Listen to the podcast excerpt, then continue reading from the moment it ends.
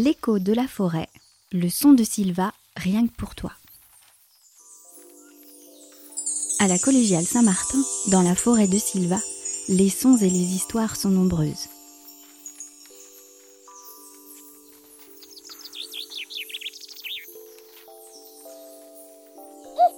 Tiens, tu as entendu?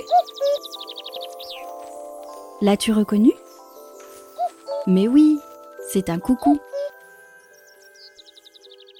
Si bien souvent on reconnaît son chant, peu de personnes ont déjà vu le timide coucou. Saviez-vous que le coucou n'est pas si petit? Il fait plus de 30 cm, soit la taille d'une bande dessinée, mais il est aussi léger qu'un yaourt. La maman coucou pond ses œufs dans le nid d'une autre espèce d'oiseau. Patiemment, elle guette le départ de l'autre maman oiseau. C'est alors qu'elle fonce dans le nid, mange un des œufs et pond le sien avant de repartir. Le petit coucou sera donc couvé, nourri et élevé par un autre oiseau, souvent bien plus petit que lui. Ce qui fait du coucou un véritable pirate de nid. Quand les feuilles commencent à tomber, il migre vers l'Afrique pour revenir chanter au printemps. Le coucou est souvent nommé dans les histoires. Dans celle que nous allons raconter, il rencontre d'autres oiseaux, l'alouette et la huppe.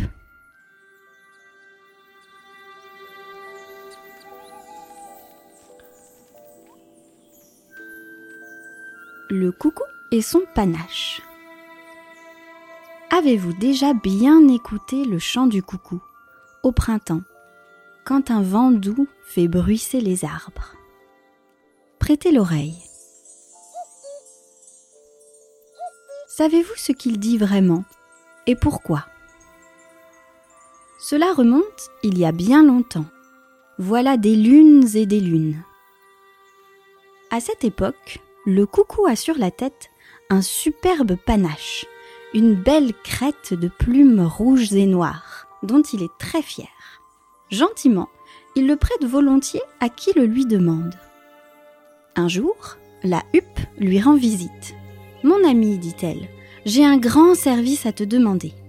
Elle raconte alors au coucou qu'elle est invitée au mariage de l'alouette, que tous les invités auront les costumes et les chapeaux les plus extravagants qui soient, qu'elle a peur de ne pas être aussi belle et que... J'ai compris, l'interrompt le coucou.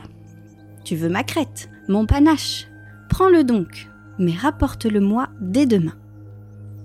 La huppe promet et s'en va en dansant, toute heureuse, le panache sur la tête. Lorsqu'elle arrive au mariage, tout le monde admire son chapeau qui dépasse de loin tous les autres. L'alouette s'approche, émerveillée. Ma chère, quelle couronne, quel chapeau, quel panache vous avez Qui donc vous l'a prêté? La petite huppe redresse bien haut son bec et ment. Prêté Vous n'y êtes pas, cher ami.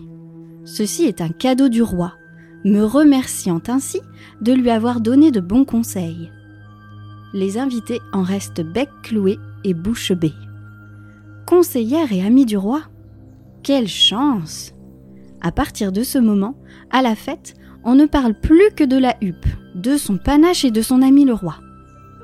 L'alouette est même un peu jalouse. C'est son mariage tout de même.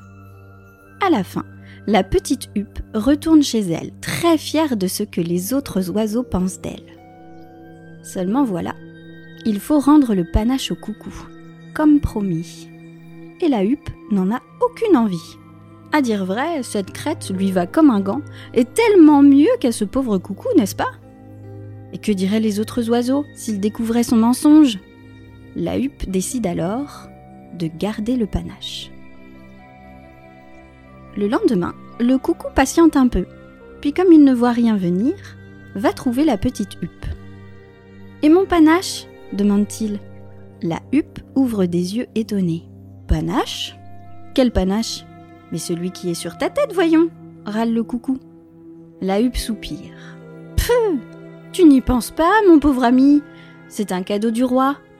Devant la tête ébahie du coucou, elle ajoute. Va donc voir nos amis, les autres oiseaux, ils te le diront tous. Bien sûr, chez les voisins, même réponse. Tout le monde a cru la petite huppe. Le beau coucou eut beau chanter sur tous les tons que le panache était à lui depuis la nuit des temps, à lui et à lui seul, personne ne le crut. Il se mit alors à chercher la petite huppe pour lui faire entendre raison et récupérer sa crête. Mais la voleuse de panache était partie depuis longtemps. Coquine Coquine piaillit le coucou en volant d'un arbre à l'autre. Mais il ne la trouve pas. Les huppes sont rusées comme les renards. Vous aussi, vous croyiez qu'il disait coucou, coucou, le coucou? Eh bien, pas du tout. Il dit coquine, coquine Car encore aujourd'hui, il cherche cette satanée huppe, la voleuse de panache.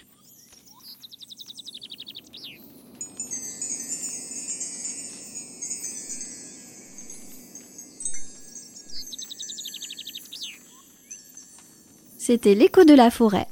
Sylva est une forêt créée par Lucilhomme avec des sons de Patrice Grupalo. On se retrouve très vite pour un autre son, une autre histoire dans la forêt de Sylva.